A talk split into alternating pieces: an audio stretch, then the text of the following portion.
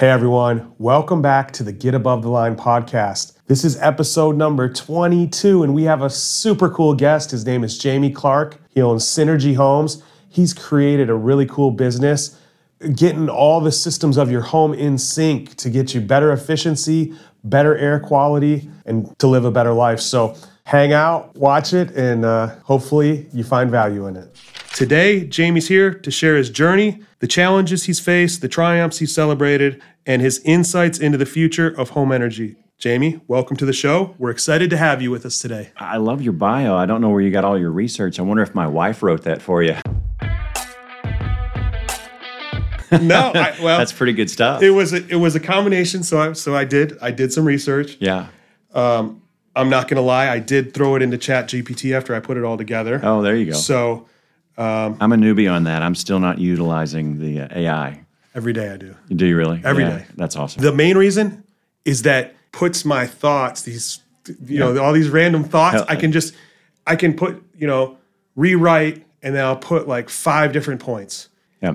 And then it'll get me organized and it's not the final text for me, it's just an outline. Yeah. And then I can go back and outline. So finesse it, yeah. My wife can always spot it when I write something nice to her. That's pretty good. I like that. Yeah. So you had mentioned uh, when you walked in today about your new farm. Yeah, yeah. So we um, spent the last year building our. I, so I built the first zero energy home in Kentucky downtown over off of Prather Road. We were, we backed up to East Cooper. Okay. So we had a five thousand square foot house in um, uh, Autumn uh, Ashland Park and uh, no electric bill, which was really cool. Wow. And it was kind of my calling card with my business. I did this for me. I can do this for you, right? And I've I've probably sold 200 people on solar and other things because they read the article the Herald Leader did on my house, me being the first zero energy home. Yeah. So over COVID, my wife and daughters got in. That was our forever home. We were never going to move. Loved the house. I mean, it was it was uh, perfect comfort, perfect air quality. Five minutes from my office, five minutes from Christ the King. You know where our kids went to school at the time. It was all great. But over COVID, we were homeschooling, and my wife and daughters got into horseback riding, and got me into horseback riding. And by the end of COVID, we owned four horses and we were boarding them.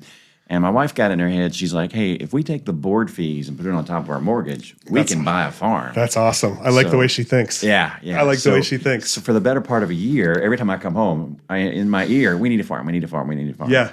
So, you know, we decide we're going to list the house. We sold the house in two days, and now we're struggling to find a farm. And uh, one that we had looked at a couple of months earlier um, that we weren't ready for the, that deal fell through, and um, it fell through because the house needed a lot of work.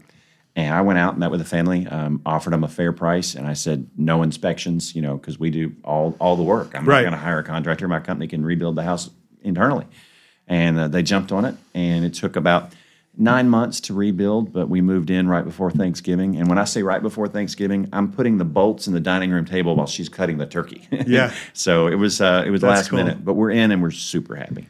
Wow, that's awesome. I, the reason why I know is because I I saw the post you made on Facebook uh, hauling uh, the horse manure oh, around. Yeah, you yeah. know something about it, you you if someone would have told you.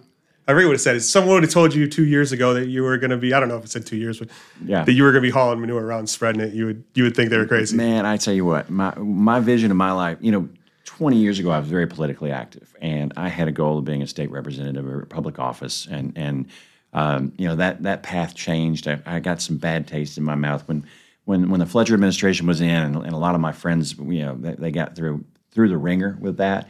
I was like, yeah, I don't think I want to do that, you know. And uh, at the time, I was about 10 years into heating and air, and I was looking for a more professional career, you know. So I dabbled in insurance for a while and some other things.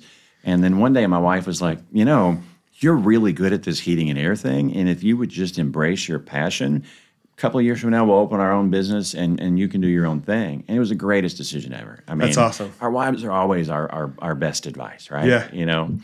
So, um, but yeah, so Synergy will be 10 years old this April. That's awesome. And we're, we're doing super good things. Knock on wood, January, we're up 20% year over year over last year. Wow. So um, we're, we're looking at a big year this year. It's, you know, like I said, I did a little bit of research before you came you know, we've known each other probably nine years at least. Like, yeah. I mean, it was right when I, I your company must have just gotten started then, but I don't know how we came across each other. But this a couple times we've we've interacted, and you actually have done work for me too. Yeah, at, at sure, our your own office. house, so yeah. yeah. So, but I was looking at. Uh, you know, because I'm constantly marketing. That's what we started talking about when we walked in here. It's like, whoa, hold on. I didn't tell you to stop talking, but I wanted to make sure that we got it on here. But I, I noticed how many companies there are, but how how competitive the marketing for those companies must be. So it's funny you started talking about Chat GPT and Yeah. AI.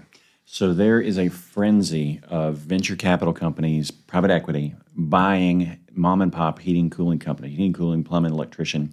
Um, every major HVAC company in central Kentucky is now owned by an out of state corporation. Really? If you name one, I'll probably tell you who owns them, and it's not who you think it is or who it used to be. I am now the largest family owned business in the market. And these private equity companies approach me. I mean, I, I had one day a couple weeks ago, I had six in one day between email Really? and calls. Yeah. I mean, it's a feeding That's frenzy. awesome, though. And- I and mean, I- that's got to be great. Yeah, that's well- got to be. I mean, it's got to feel good having six different people ask. Yeah, but this is my baby, and you're not going to buy my baby, right? I mean, it's, it's some. I mean, there's got to be a price somewhere there, right? Maybe one day, you Yeah. know, but but that is, you know, I- got a daughter in eighth grade, right? yeah, if yeah. you gave me a hundred million dollars tomorrow, it's not like I get to travel the world, Yeah, right? right. So I'm having fun doing what I'm doing. You know, making a good living. We're, you know, we're happy, Right. Um, but you know, I've talked to several of these groups. You know, I mean, you want to feel them out and figure out what what their their motivation is, and over and over and over, they they will say the home services industry is never going to be outsourced. It's never going to be replaced by AI. It's sustainable. And the statistic in Lexington right now is there's so many systems that are beyond their life expectancy. We could double the number of heating and cooling contractors in this town and not keep up with the demand in the next Wow. five years. Yeah. Wow. Um, but believe it or not, there's over 200 licensed HVAC contractors in town, and there's about five that are all private equity owned that do about 90% of the marketing. Wow. And, and some of them are spending fifty to $75,000 a month on television. I was thinking about it compared to real estate and what I, you know, that some of the challenges I come across in marketing. I did notice this though. I googled uh, your company and for uh, solar panels, and you were number two Yeah. on two. Different, I said Lexington Solar, Lexington Solar panels. You were number two behind. We'll, we'll wait for the solar conversation. Yeah, yeah. Because there's some good stuff in that. I think. Well, the interesting thing about solar is our five biggest competitors over the last several years have all gone bankrupt. really. So there's only one company in the market that's left, and, and they're a good company. We're friends, and in, in you know I do a lot of, a lot of lobbying for the solar industry in Frankfort. You know, I mean anybody who knows me knows I'm up there a lot.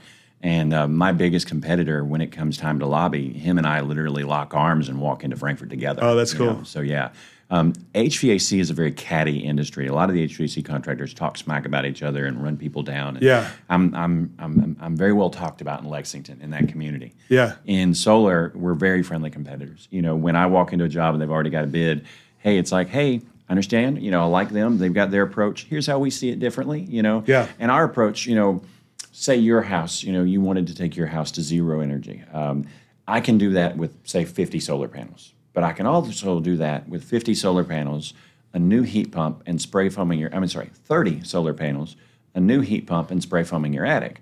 So you've got 20 fewer panels on the house, so it's more attractive. You're spending less money overall. You're getting a new heating and cooling system, which a lot of us need anyway. Right. And if you spend the money to buy the 50 solar panels and then your heat pump dies next month, you're going to spend that money too. So that's your edge. Yeah. That's sure. the edge that people can't, they can't they can't compete with. Not- because yeah. they're just putting in the panels. That's it. They You don't know. they don't have the other elements of it. so our our model is we want to make you you energy efficient but also comfortable and healthy you know we focus on air quality Yeah. um, my house has hospital grade air you know i mean it is, is Sweet. yeah it's perfect Yeah. um, so much so when we were building our house we lived in a rental property Yeah. and the first weekend we're in there my wife and kids are like all right you you have to invest in in some iq for the rental house Yeah, so i spent two grand on the rental house putting in ultraviolet lights and other things because my kids they they have they're so spoiled because we've had such perfect air quality their whole lives. Right. They were miserable in the rental. They called it purgatory. So when you say they were miserable, were they sick? No, um, you know we call it the Kentucky crud, right? Yeah. You know, you get your drainage, your eyes are dry, Right. your, your mouth gets dry. Right. Um, you snore more if you don't have the right humidity and things Yeah. like that. Um, the house was on a crawl space, so um, we did have more allergy issues and things. Um, you know, my my whole focus when we talk about air quality is purification, right? We want to make it as pure air as possible. there are companies that like to add things like ozone and other stuff. Those are horrible things to add to your air. We don't want to do that. Um, and just like water, you don't add stuff to water to make it cleaner. You want Right. to purify it. Your air is the same way. Yeah. And that's our whole approach. We want to tighten your house up as much as we can. And, and anybody knows me for longer than 15 seconds. If you tell me a house needs to breathe, I'm going to punch you in the throat. Yeah. Because that is one of the worst expressions in building science. And we've known better than that for 40 years. A house does not need to breathe. People need to breathe. Right. So you got to vent the house right. You have good range vent, a good uh, bath fans, getting rid of the humidities, things like that. But the house, we want to make that as tight as we possibly can. And then we want to go about conditioning and controlling it once we do that. And I can control a lot of things. I mean, I've got a customer with a 9,000 square foot house in Versailles he came to me in 2015. He said, Hey, I'm going to build a big house, but I want to be able to afford to live there. So I want you to design all my systems. You know, I did the lighting, the HVAC, everything. 9,000 square feet. He's still a customer today. Nine out of 12 months a year, he averages $150 a month on an all electric home with one heating and cooling system Wow. because he came to me and he said, "You get to design it, right?" Yeah. And so many times in new construction, and the reason we don't do hardly any new construction anymore, the HVAC is an afterthought, right? Granite countertops are important. We Right. want you know eight foot tall doors and things like that. HVAC, just keep it warm, keep it cold. And the problem with that is, as a guy like me that's so design focused, is I want to make it perfect. You know, I want to really do it right. Right. And then if you go cheap and it doesn't work, you're going to hold me accountable. So you when you plan stuff like that, is there like a recapture rate? Like you know how long it's going to take before? I mean, you, you got to know what the house runs like when it's not efficient, right? But Right. You, but the health factor is what makes it so that the money doesn't matter. That's Or- really the the health factor is an intangible, you know. Yeah. Um, but you know, I um, I went and quoted a lady the other day a new heating and cooling system over off Jesselin Drive, and we had spray foamed her attic two years ago, and um, she called us. Her system went out. We went out and realized it was 24 years old. Time to get a new one.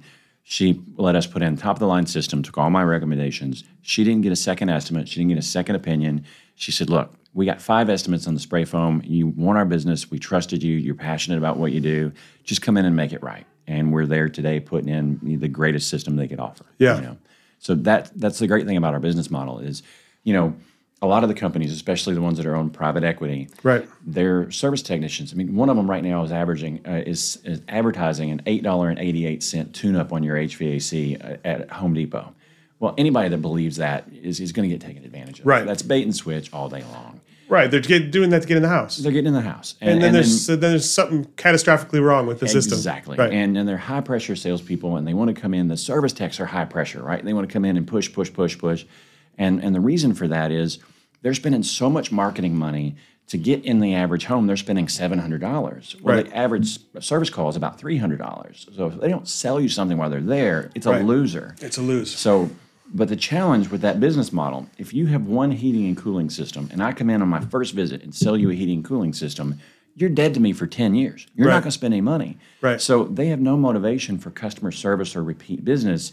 You're dead to them. Right. With my business, we, we're so diversified. You know, I mean, our primary business is heating, cooling, solar, spray foam, uh, backup power generators. That's, that's our core of what we do. Okay. So all of those things are things that you could do at your house. Right. So if I come in and take really good care of you with my service department and you decide you want a generator, well, who's the first guy you're going to call? Right. You know, you may not want solar today, but you're going to want solar sooner or later. It might be five or six years. So you are by giving you really good customer service, you're a renewable revenue stream for my company for a decade. That's good. So you guys, the sources of your business, how much of it's repeat business? Oh, tremendous. Um, Repeat and referral makes up about 80% of ours. We, Wow. We have one of the smallest marketing budgets in town for a company half my size. Wow. So we work with a, a coaching group that helps us with best practices.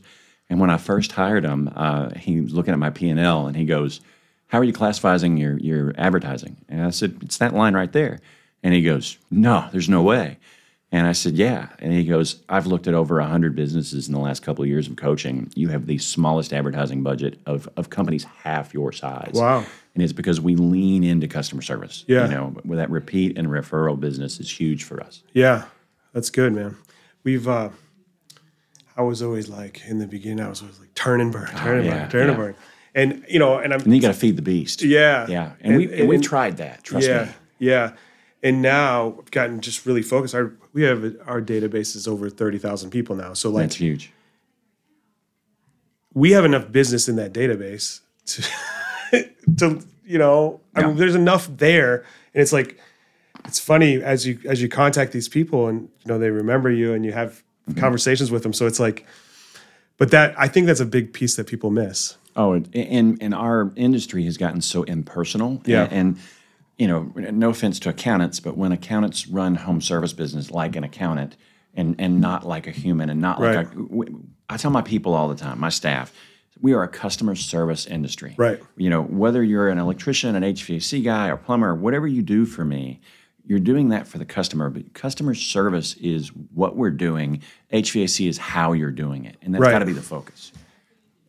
I just think about I'm, I'm thinking about real estate. I'm thinking about like, you know, these big companies like Zillow, uh, in you know, Oh, Amazon! that- Amazon's getting into HVAC. that's like that's like what you're talking about with. It's almost like what you're talking about with the uh, the big corporations buying up the little sure. companies, and they're in this business. That's what Zillow's done with, you know, customer acquisition. They buy the customers. Now they've actually become a real estate company themselves. Right. But they're the one thing that Zillow is really good at is taking care of custom the customers. Like the reason why now they've they've changed over to this model where they charge referral fees. So they're actual real estate company, and they're charging thirty eight percent. Uh, Wow. to some of that's one of the ways that they pass these people off. And the reason why they did it is because real estate agents were paying fifteen hundred dollars for a lead and weren't taking care of the customers. Yeah. You know, with all the surveys they're doing and all the all the things they're doing. That's one thing Zillow's really good at is like that uh, the communication with the people. And I feel like um, real estate agents push themselves out of the business. They do. right? Yeah. but they're you know it's a billion dollar company. You know they're worth Oh, a for ton sure. of money. There's it, just see it happening more and more. More of these pieces of the real estate industry getting taken away um, by companies that want the data. You Yeah, know, they- it's all about data. and that's the same thing. Um, you know, if it's an industry that that they, yeah, I, I, well, somebody told me one time, and it was like, I that the the real thing is like the company getting the data on ev all the appliances, like Yeah. the home warranty companies and the Uh, all of our we just built a new house, right? All of our appliances are Wi-Fi. My dishwasher is Wi-Fi. My microwave. Why do I need Wi-Fi on my microwave? Right? so Yeah. they know how old it is Yeah. and when you're going to be ready to buy a new one, Yep, right? absolutely. right? Yeah. So uh, that's always been really interesting to me. You know, like you said, the data on how many HVAC systems need to be replaced mm-hmm. right now. yeah. You know, This now- cold snap, I mean, oh, we our phones went nuts because a lot of people, especially over COVID, people didn't want you in their house, so they were kind of kicking the can down the road. Let's band aid it for a couple years, and Yeah. you know, then interest rates went up. People don't want to pull money, you know, so a lot of people are emotional about how they buy, and and you know, your heating cooling is a big purchase. It's a it's a 15 year investment, Right. So a lot of people are sitting on 20, 25 year old equipment now Yeah. that should have been replaced five, seven, eight years ago. And when you have a really long, really cold, puts, Yeah. gets under pressure. Summer's worse than winter because um, furnaces are going to last longer than air conditioners, just like your dryer lasts longer than your washer. The washer has a lot more parts to it. Yeah. Your air conditioner has a lot more parts. So air conditioners are 12, 13, 15 if you have a really nice one.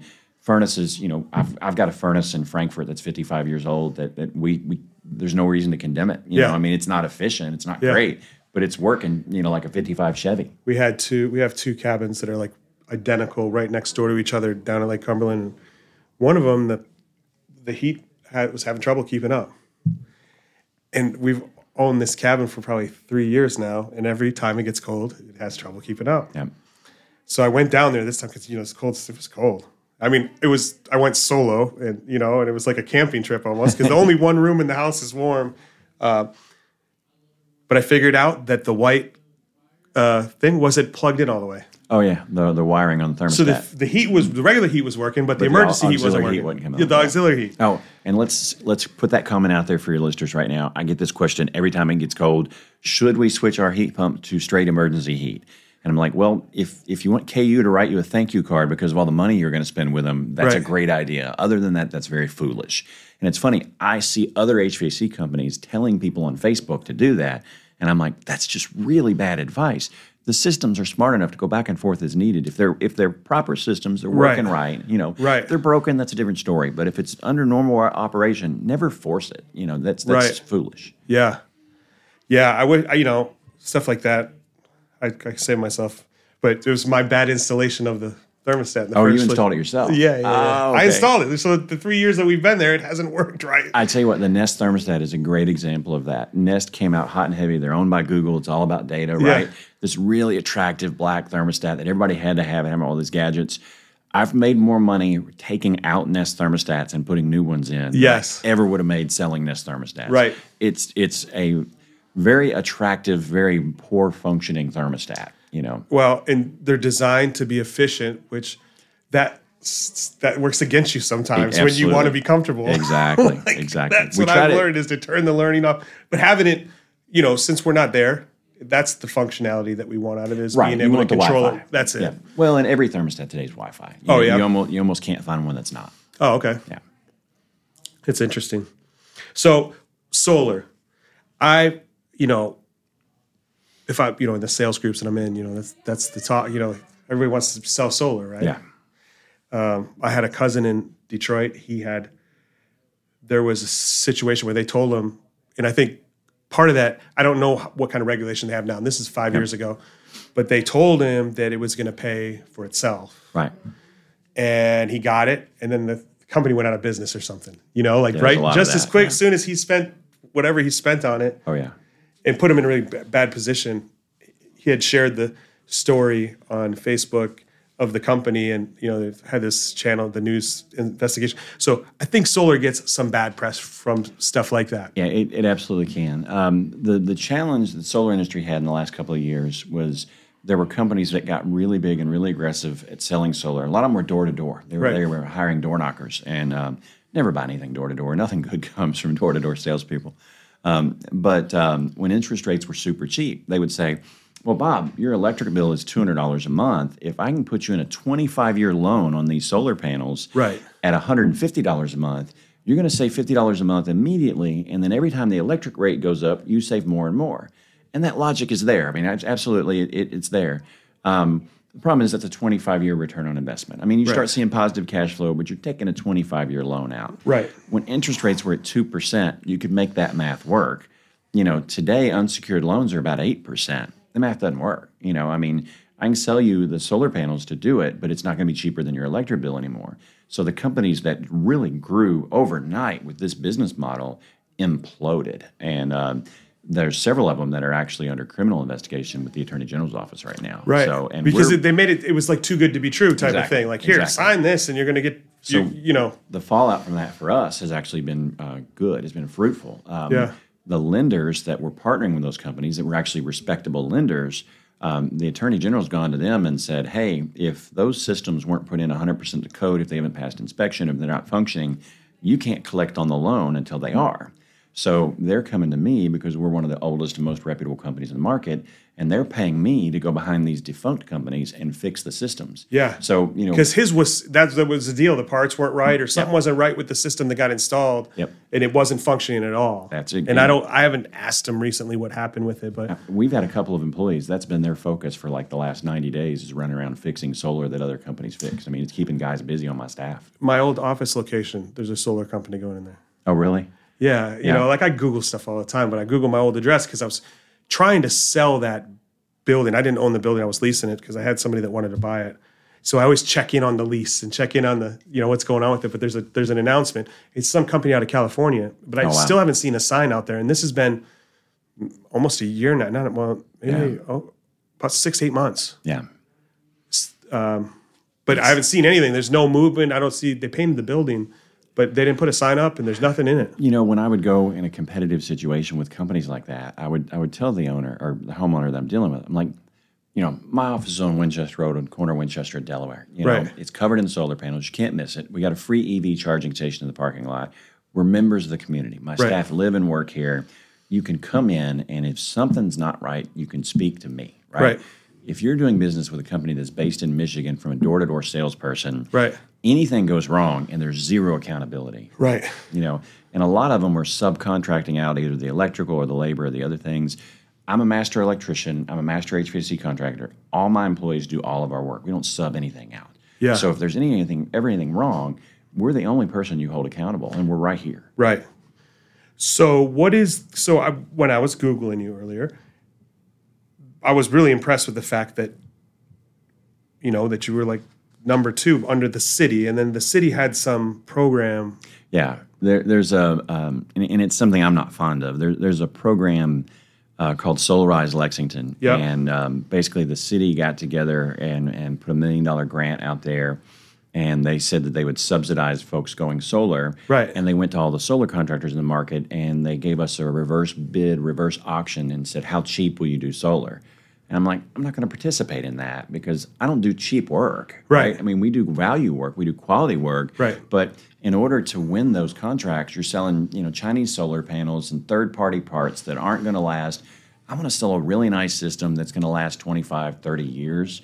And it, to be competitive in those those low bid situations, so we don't do government projects. You know, I did the Louisville Zoo, I did the Catholic Action Center. Right. We we, we do some commercial work, but I want somebody who wants quality, not cheap. That was just interesting to me. I, I went down that rabbit hole and I started looking. I Oh. noticed you weren't on the list of providers on their list. We we are. But your but your I mean your Google your organic Google space was right next to it. So I thought that was really cool. We are page one organic Google on about 20 separate search terms that are Wow. valuable to my business. Who Yeah. do you have someone that does that for you? I, I'm, I've got a third party company, but I monitor that and I, I have lived that for the last 10 years. You Yeah. know, that's something that's very important to us. Just Yeah. like, you know, we've got more five star Google reviews than almost anybody. Um, when we, Yeah, you have uh, 400 and yeah. So when we 59. bought when we bought Sorg um, in Frankfort, you know they're an 83 year old company. They had nine Google reviews and a four star rating. Yeah. Um, and that was basically April of last year. They now have 120 reviews and a five star rating. Yeah, that's know? awesome. So so our guys, you know, they go in homes and they perform five star service. Yeah. You know, and and that's the thing. You know, um, I had a really cool moment in my staff this week. We interviewed uh, interviewed and ended up hiring a new field employee. you found you found the person. Uh, no, another position. Oh, Okay. Um, this is a field position, but it's a, um, a journeyman installer, which is is a very valuable member of our team. And uh, he showed up to the interview about 15 minutes early. I was on a conference call, so he had to wait in the front office for about 15 minutes. And he comes in and sits down. And a lot of times when you're interviewing a new par- new uh, employee, it's almost like a blind date. So he had to wait in my front office for about 15 minutes before I brought him back in. And I brought him back into my office, and um, you know, journeyman installers, they're they're um, they're worth their weight in gold. You know, I mean, Yeah, you, you have a imagine. licensed guy. Um, and and good quality guys that are doing quality work, they're hard to find. Right. So it's a bit of a blind date when you're interviewing these people because you don't want bad ones because you know we've got a really strong culture at my company and, and I don't I don't invite poison into that. Yeah. So uh, he comes in and sits down and I said, well, you know, what what do you know about synergy? And he goes, I know I want to work here. And I said, really? And he goes, well, I didn't know I wanted to work here 15 minutes ago. And I said, really? And he said, yeah. He said, I'm sitting up in the front office for 15 minutes. I had three separate people offer me a bottle of water. And the two guys in that office that are on the phones with different people in the field, I counted five times that somebody in that office said, hey, man, I appreciate you. And he said, "You guys are the flicking freaking um, Chick Fil A of HVAC, and I want to awesome. work here." That's And I, awesome. and I hired him on the spot. you Yeah, know? that's a that he's a good salesman too, right? yeah, yeah. But that that's really cool. That's really cool. I've been really focused on Google reviews.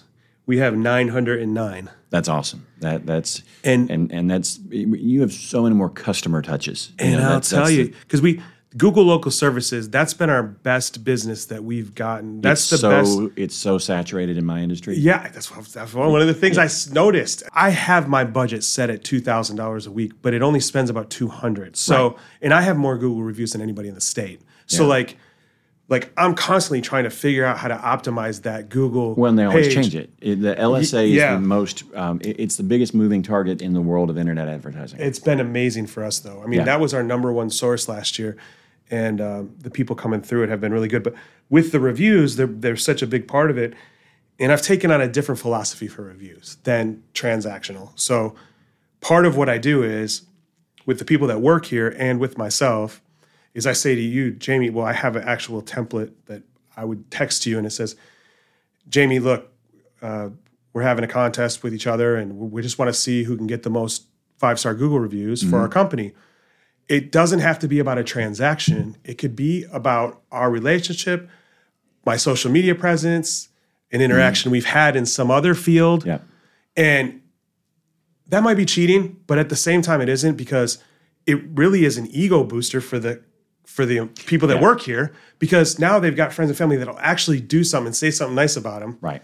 And it's like if you make it super easy for people and you because I think a lot of people get caught up writing reviews, they they're worried that they're not going to say the right thing. For sure. So then they take this time to stop and think about it, and then something comes up, and then they just forget about it. And it's not that they don't want to do it; it's maybe they overthought it. So like giving people that template has been really helpful for us. But uh, Well, in this day and age, people don't want to pick up the phone and order a pizza, right? I mean, Right. They, they definitely don't want to put their their written word out on the internet. You know, so you are asking for people to do.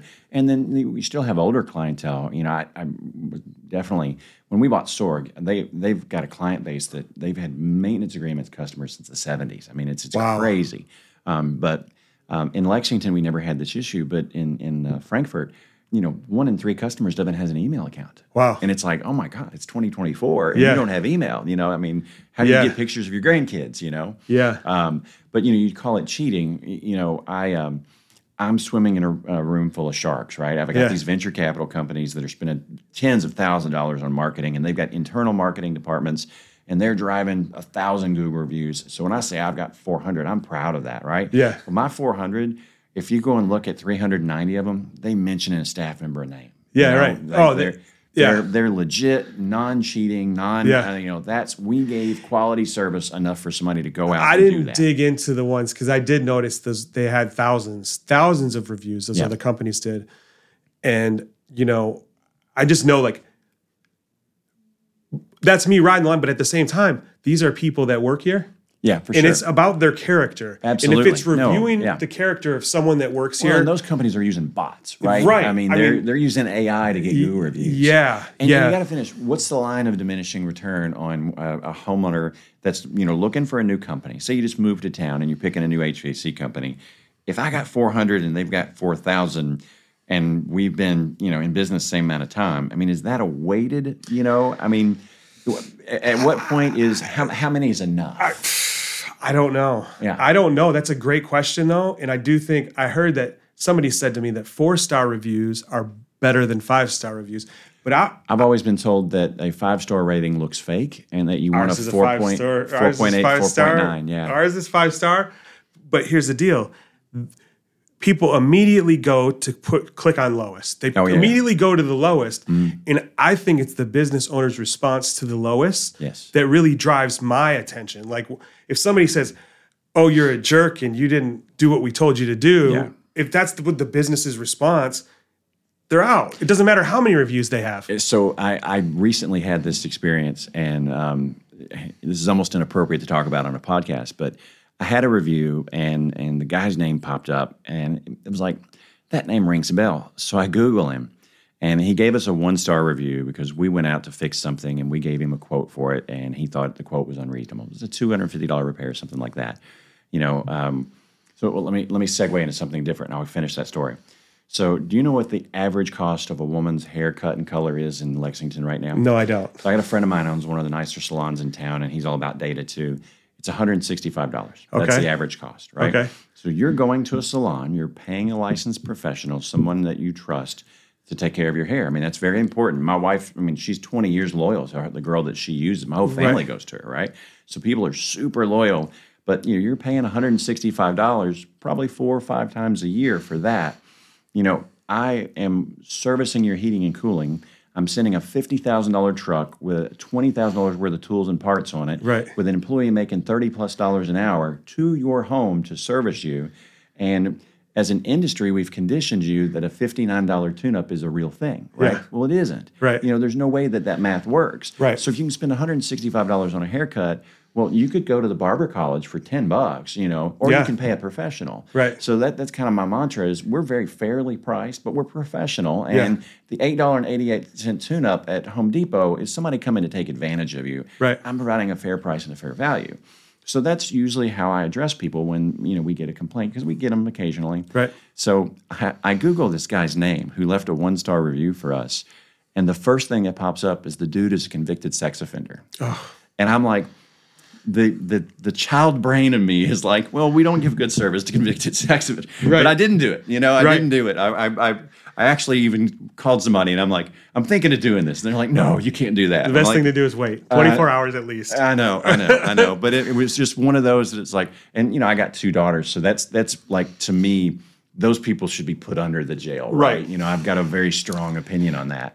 But anyway, you know, I mean, you're always thinking of how to appropriately respond to a bad review, Yeah. and and you got to be careful on on how you do it because, like you said, the response is really important. The response is the most important thing. It's the Yeah. bad review. People know that you're human. Yes. Like people know, people accept a mistake if you take responsibility for it. For sure. Because no matter what, I this is what I believe. I, I'm really big on and thumbs. Like yeah, I, there's not many things. Well, there's it's really hard to find something that I don't take responsibility for. Like from people answering my phone calls to anything. I, I'm like, well, they don't answer my phone call. I'm doing something wrong. Yeah. Right. Yeah. Like, so when it comes to reviews, I think that that that's key. Did you click? Did he have any other reviews? I love that button too. I- you know, I didn't think to do that. There's it's right by where the Yeah. review is. That you click on it says the 23 reviews. You click on that. It's really interesting because I could have a horrible experience and I won't write a bad review right.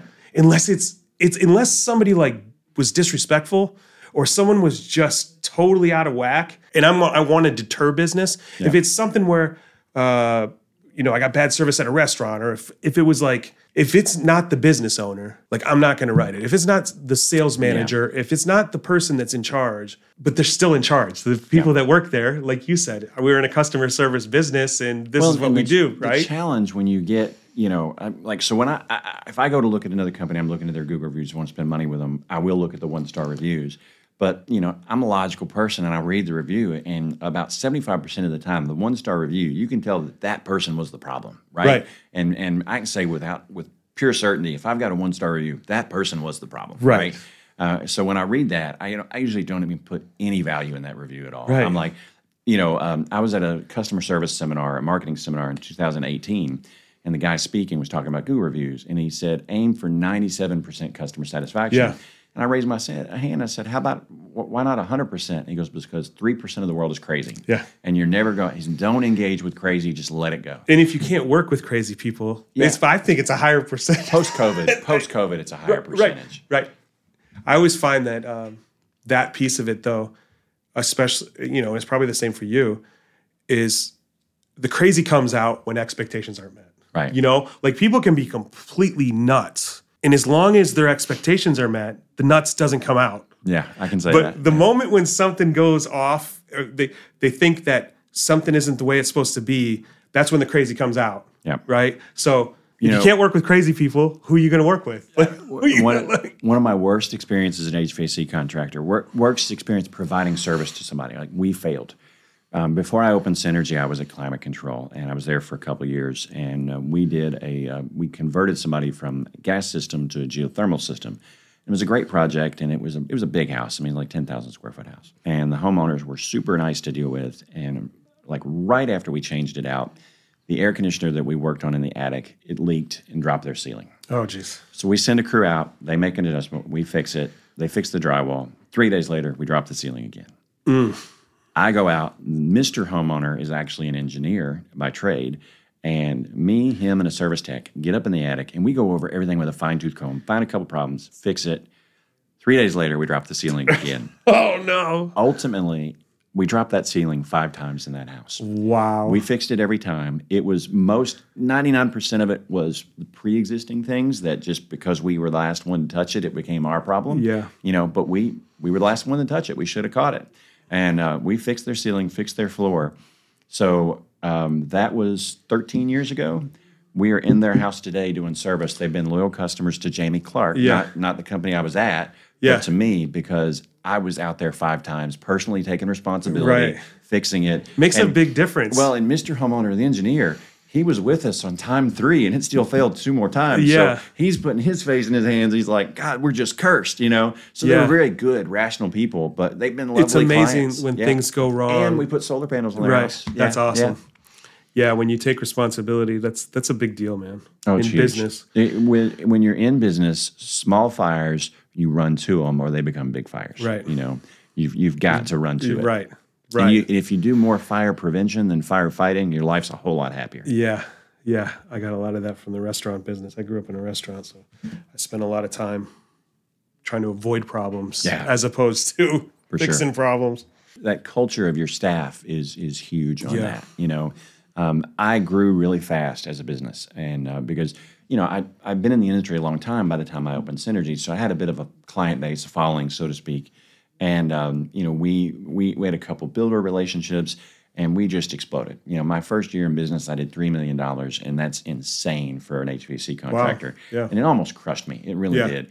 And you got to a point right before COVID that we were doing so much new construction and and you know the builders are slow pay and they're difficult and you got to manage a lot of manpower and things and it got just just overwhelming um, and I realized I wasn't running the business I wanted to run Right. And I completely eliminated new construction and just focused on homeowners and and air quality and doing what we do and I was worried because we were doing over a million dollars a year in new construction, and I fired that portion of my business. Yeah. So you know, you're a three plus million dollar company, and you fire thirty percent of your business. Well, what's next year going to look like? Yeah. Well, we grew from a three million to a four and a half million dollar Yeah. business while firing a, a million Yeah. dollars of business. Yeah. Because we grew in what we did right. You Right. know what we did, and it allowed us to focus on ha- having better employees and better culture. And I mean, it was life changing for me. I me. worked with a builder for about six months. Yeah. I believe that I'm valuable, like Yeah. like in a way that most people aren't. Like, you know, like I'm the person that's going to make it happen For sure. right? With builders, the what I've come across is like, you know, especially volume builders is like the more that they do, the less Yeah. they want to pay, Right. For sure. and the more they think it's their that you don't have any value in Yeah. the situation. It's like you're just checking a box, You and know- that's how it that's how it always came across for me, and that's how my relationships And- have been. and- and I'm not definitely to say that they're all like that. I'm not running down that industry by any No, means. no, I've no, got no, no, some no. really great friends that are builders and, and some mentors. And my landlord is a builder that's been a mentor of mine for a Right. decade. That I, I, I love him. You know, he's, Right. he's he's a part of my life.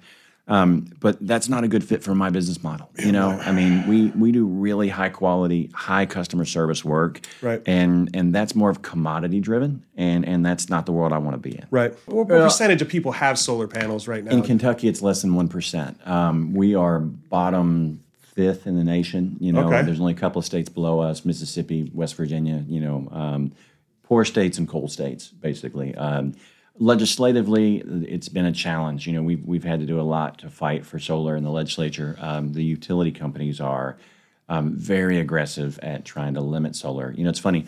They're not opposed to solar. They're building solar fields, right? Yeah, right. They're opposed to you being energy independent. you Right. know? Um, and and you know the grid in Kentucky's in bad shape. You know we've had more power outages in the last 12 months than we've had in the last three years combined. Yeah. You know, and um, it's not getting any better. I mean that's why our our backup generator sales have gone through the roof. I mean. Yeah.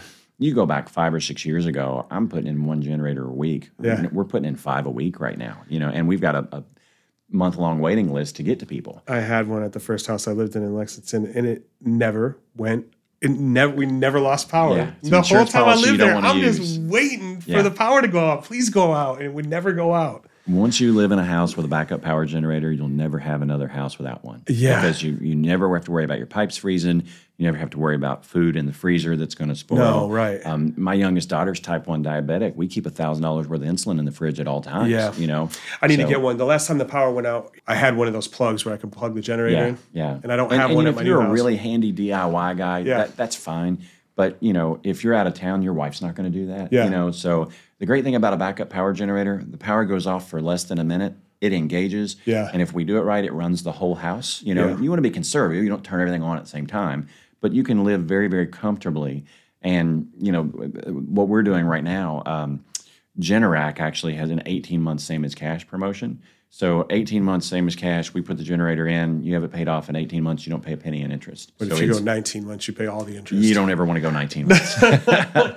You you talking about growth? I think uh, one of the major factors in growth is people, right? yeah, for sure. So what do you do to find people? You said that you know, like when you have a, a technician, if they don't have a job, I mean, I guess if Yeah, they got you- relocated or something, that might be an opportunity to get a good one. But You've always got to be recruiting and you've always got to be growing. Um, I've got a young man that works for me right now. He's 19 years old. Uh, he made a very, very good living last year. I don't want to share his wage, but he made a better living than, than the Kentucky median, I can tell you that. Yeah. Um, and it's because he never misses work. He comes in, he performs every day, and, and he is great at attention to detail.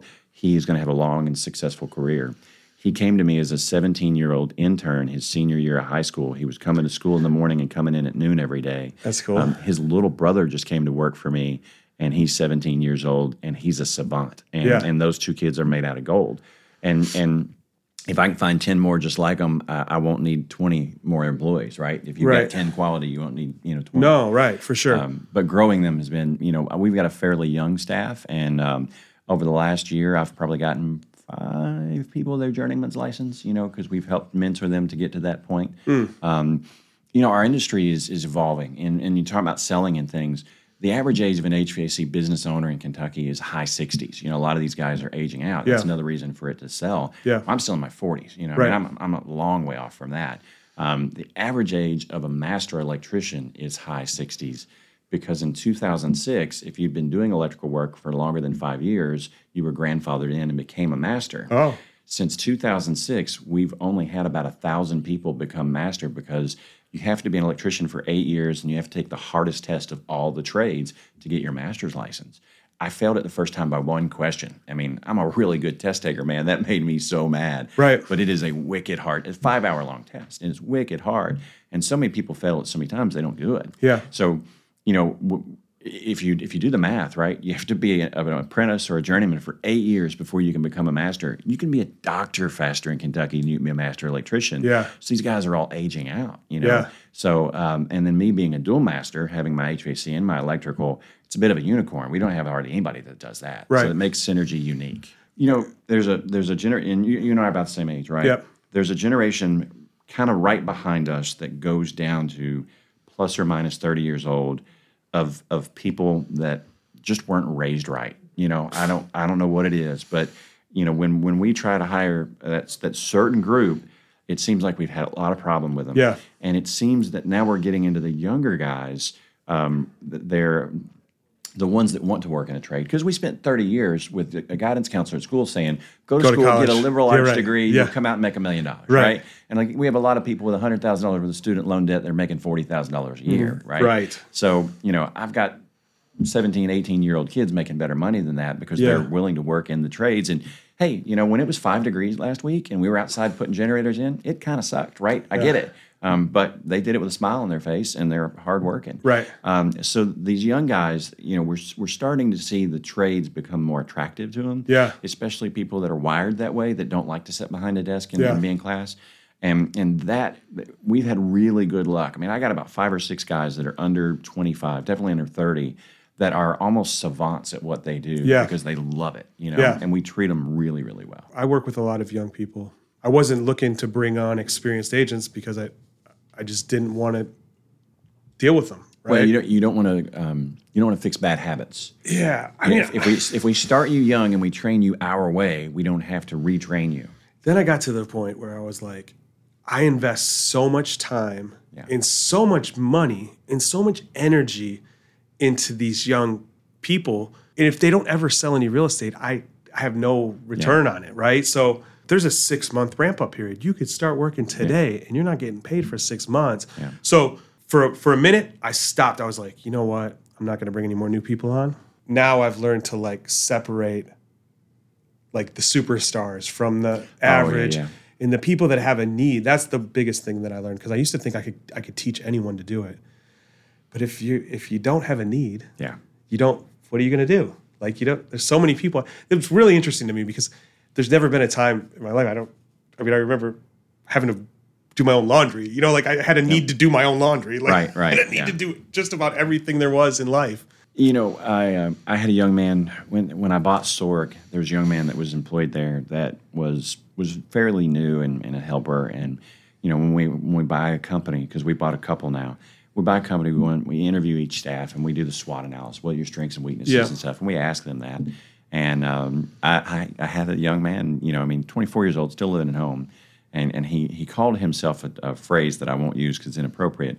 But uh, then he said, "I'm just really soft, and and my mom takes care of everything. She still does my laundry. She still Said cooks my loud. food." And he goes, "You know, I'll never move if she doesn't make me, and Yeah. and that's my biggest weakness." Um, and we found him to be a very soft employee, and Yeah. with what we do, that's not a good fit. So we ultimately ended up letting him go. Uh, but he was he was it, it was almost like a point of of pride. You know, I don't I have to do anything. Mommy does it for me.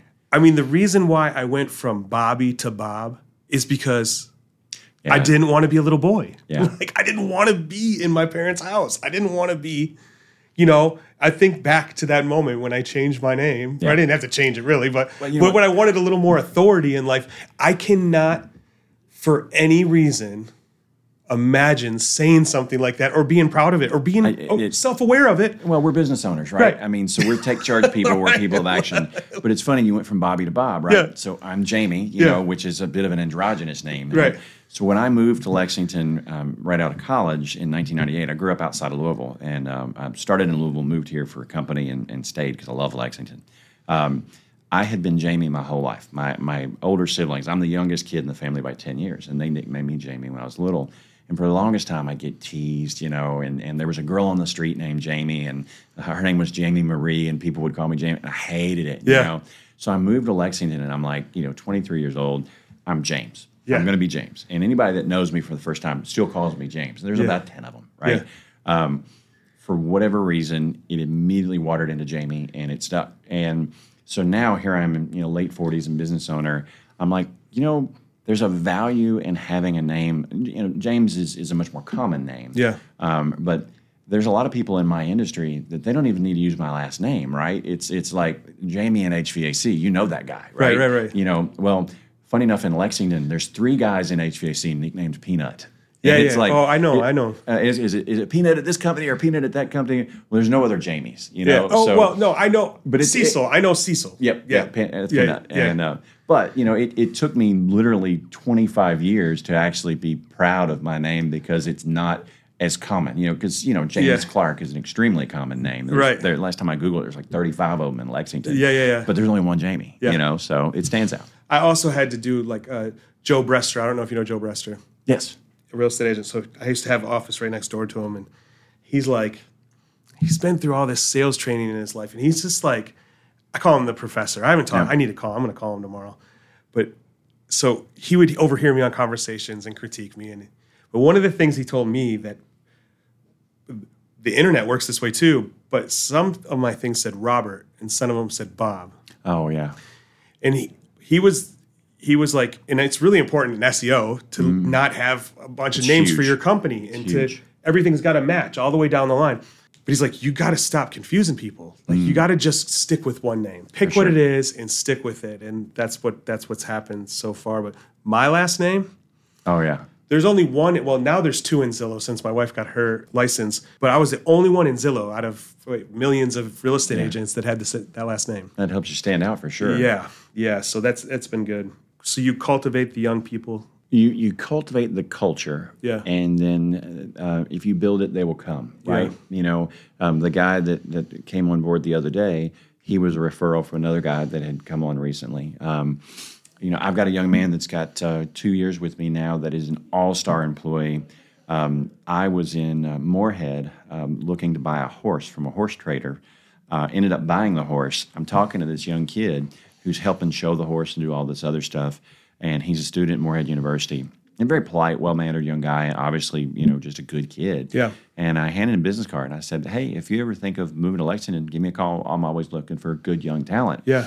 He goes, "Are you serious?" And I mean, just like dead stop. And I said, "Yeah, absolutely." And he goes, "I'm moving to Lexington in two weeks, and I literally just got out of trade school with a two-year HVAC degree." That's awesome. and awesome. he came in. I actually helped uh, rent him a house. I paid his first month's rent to get him set up. Yeah. And he's been here two years. That kid would take a bullet for me right Yeah. now. And he is a fabulous employee. Keeping you know. your eyes open for stuff like Oh, that. I hired know, a guy at you gotta be Firehouse Subs not long ago. Yeah. You know, he comes in in one of my competitors' trucks and good looking, clean cut, polite. I said, Hey, come here. I said, uh, Hey, I own Synergy. You familiar? He goes, Yeah, yeah, you guys are doing good stuff. And I said, I know you're at the company that's been bought out by the private equity. And I see a lot of stuff going. I said, if you get tired of working at corporate America, give me a call. Here's my card. He called me the next day, and two weeks later, he was there. You Yeah. know, so just always looking for good talent. Always it's gotta it's be so looking. important Always got to be looking. because there's it's so easy to find the bad talent. You know, Yeah, yeah. But I think the bad talent, like, I don't. I can't remember the last time I fired someone, and I can't think of one person that's left here that I would hire back. Not one. Yeah, that's that's a tough one. And that's happened through, you know, like, that's happened through culture. yeah, the culture the culture takes care of itself like Yeah. and it's it's interesting you know some people might hang out a little too long a little past their welcome yeah. and you're worried about getting rid of them or worried about taking them out you know and but the moment they're gone it's like everybody takes a big breath of air and they're like, "Hey, we I had that recently. you know yes. you, you're so worried about letting them go but when Yeah. you realize that when you realize you, if they don't fit the culture then it doesn't they don't fit I had an extremely valuable employee that was in a leadership role that I really liked as a person. And I didn't realize how much chaos he was creating in his downline, the people under him. yeah And um, we rearranged his roles, and he didn't like it, and um, you know he he basically quit right away. The next morning, we were having a team meeting, kind of a, a small office team meeting, and uh, so I said, you know, I'm going to miss him in a lot of ways because I really liked him, but man, a lot of times he would wear me out. And in unison, two of my most valuable office staff said he wore everybody out, and I had no idea. You that know, interesting? And it's like this guy was Mr. Personality. He was extremely popular. Everybody liked him. Yeah. Um, but his his um, isms, you know, created chaos.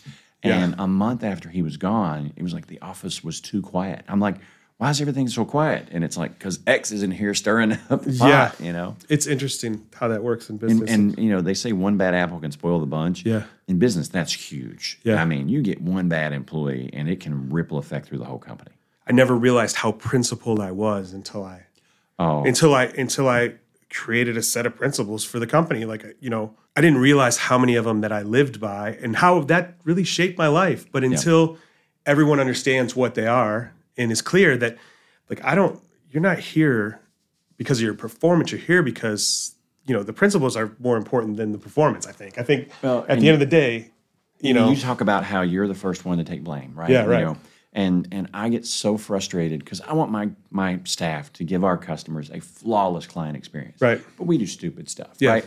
We have a drywaller that's on on speed dial because I've got on and on a given day I've got people in ten different attics. We're going to step through a ceiling occasionally. you know? Right. I spend five hundred to thousand dollars a month in drywall repair. Right? I mean that's just that's part of where we work. It's one of the challenges. Right. But I get so focused on that perfect customer experience.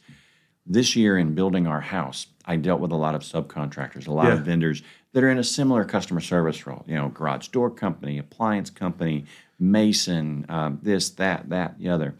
Not one, and I mean not one, of the trades that we dealt with that that worked in my house. Some of which that I knew personally, some of which might watch this podcast.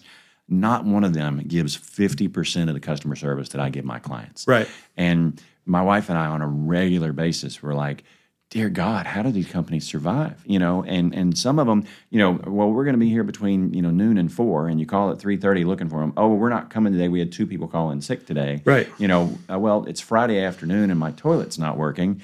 And uh, well, we can come tomorrow, but it's hundred dollars extra. Well, wait a second, you stood me up, and then they're going to be there Monday. First call, so we know that we'll get to you. Ten thirty, we call. Oh, they're going to be there in about an hour. right And that was an average experience. And I think that I think I see that a lot in real estate, right? And I think there's people out there, well, and I shouldn't compare it to real estate. I think about it with the trades that are artists. I mean, some of these guys are Oh, for sure. so good. They're so good at what they do. They're so efficient, but they don't know how to run a business. it's yeah, They don't know how to run a business. And it's like, but they don't want anyone else to run their business. Mm-hmm. They want to run the business themselves. If they operated their business like you, they'd have a booming, gigantic business, but they don't want one. no. Well, don't want and, one. and a lot of people want it, but they don't know how to get there. Right. You know, I mean, the statistic in my industry, I told you, there's 200 HVAC contractors licensed in Fayette County. Well, I mean, 180 of them probably are under two million dollars a year in revenue. You Wow. know, I did three million my first year in business 10 years ago. Yeah, right? yeah, yeah. So um, only one percent of the industry ever grows beyond five million because you have to have process and procedure and KPIs and scoreboards in place because there's a thousand different places to lose money when you're doing this. You know, Right. I mean, you know, the, the eight dollar and eighty eight cents tune-up. That's a loser if you don't manage that and drive a person to go in there and upsell and do all the things that those companies do. But um, one of the challenges I had with my business model is there is no um, template for Synergy Home, right? Right. I mean, we are a unique animal. I mean, there's there's companies in other states that do similar stuff to me that I've found over the years, but Yeah. I'm the only guy in Kentucky that has a holistic business model that like we do. Yeah. So, you know, I can't go to a coach and say, "Hey, help me to get from, you know, 10 million to 12 million." You know, it's like, well, you know, there are HVAC coaches, there are electrical coaches, there, there's even spray foam coaches, but there's nobody that's talking to a home service holistic company on, "Hey, this is how you layer these." And our success really has cool. largely been because we are holistic. And, you know, we go into a house and they've got a problem with a, a bad HVAC, but we recognize there's no insulation. And it's like, well, hey, if we upgrade your insulation, we can put in 20% small, smaller HVAC, improve your air quality, make your house warmer, save you utility bills. Let's do So, it. did it, so who does the sales? Um, I've got three people that outside sell, and then I still run sales appointments, but mainly referrals and, and repeat customers. Yeah. You know, I'm at a point to where I need to be in the office much more. Because I imagine a, a skilled salesperson would thrive in that environment. It's a challenge. Um, I interviewed five salespeople from other HVAC um, companies last summer, and I, I offered a job to one. Ironically, I trained this guy ten or twelve years ago. You know, Yeah. so I know what he's out there and what he's capable of. Um, but um, I had a couple of guys from one of the big companies. I was flabbergasted at how bad they were at their job. You Yeah. know, just in interviewing them, you could tell. You know, you you. And this is an arrogant statement, but you're not worthy to work for my company. No, you know? right. I mean, I don't mean to be, you know, that blunt about it, but you know, you've been with X company for five years and, and you don't know any more about heating and cooling than you do. Right. We're nerds over here, man. We're Yeah. experts at what we do. Yeah, I really appreciate you coming on. Yeah, it's today. been awesome. That- I've always liked how you do things because, you know, I, I remember I did a lunch and learn when you were at Keller Williams like yeah, eight or nine years ago. And uh, I went into your office. And of course, at Keller Williams, a more modern agency in general, but your office, like walking into Google, you know, you had these clear whiteboards and everybody was tactical, you know, and Yeah. I mean, it was just a different feel. And and this office space here is very much like that. You know, And how many agents? How many It- agents? 12, Yeah. 12, 12, 12 active agents. But in the morning, if you come in here uh, any day of the week at 8.15 a.m., which you're welcome to come in, we have a we have a meeting every morning from 8.30 to 9. Um, before they were really just, they were really uh, focused on script, scripting, but Mm-hmm. now we've gotten away from that. Now they're more tactical, but it's a sales meeting. It's uh, essentially a sales meeting for 30 minutes every day, Yeah. and everybody shows up. So and we do a production meeting every Yeah, morning from yeah. eight thirty to nine. Yeah. We, we call it our whip meeting, work in progress. Yeah. You know, and what what didn't go right yesterday? What do we need to address today? What are Yeah. we going to do tomorrow? Yeah. So That thirty minutes is so valuable. Oh man, the energy and it's the only time of day that I have everybody's attention too. Absolutely. You know, um, we do that, and then you know, uh, the morning is focused on shaking the trees, making phone calls, and and connecting um, connecting with people. And this is just the perfect space for it. Yeah, and then I can no. also do. I've been doing masterminds. That's what that room's designed for out there. That's cool. And um, it, it's just been a great place. Well, you and I talked. We touched on it a couple of years ago. It, would be so good to get a group group of Lexington business owners together. You Yeah. know, of like minded people that that you know. That, that want to grow, that want to network. You know, I mean, so many of the networking groups, you know, they're tough. You know, I mean, Yeah, yeah. I got kicked out of Rotary because I couldn't go to enough Rotary meetings. You know, Right. well, I joined Rotary when I was 31. I got kicked out when I was 39. When I was 31, I went through the list in Rotary, and I was the seventh youngest guy of 365 people Wow.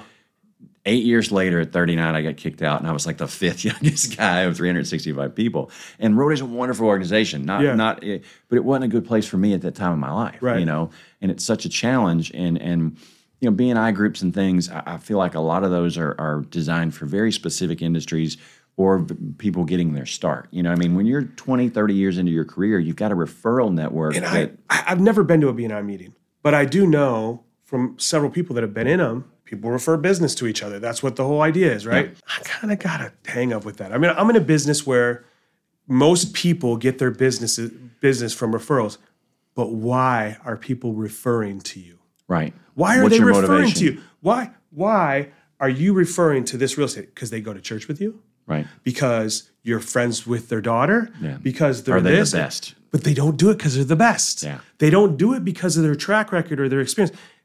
It's heavy. I mean, that's our biggest competition is referrals, family, friends. Oh, for sure. You know, Yeah. so when it comes to like a BNI group, I'm like, I don't need those artificial referrals. I mean, I'm gonna go get business. I'm gonna go prove myself. I'm gonna go shake the trees, and I'm the one that's gonna put my foot in between that relationship and say, "Hold on a second, just you might want to hear a second opinion here." You know what I mean? So the premise of it all together kind of gets me worked up.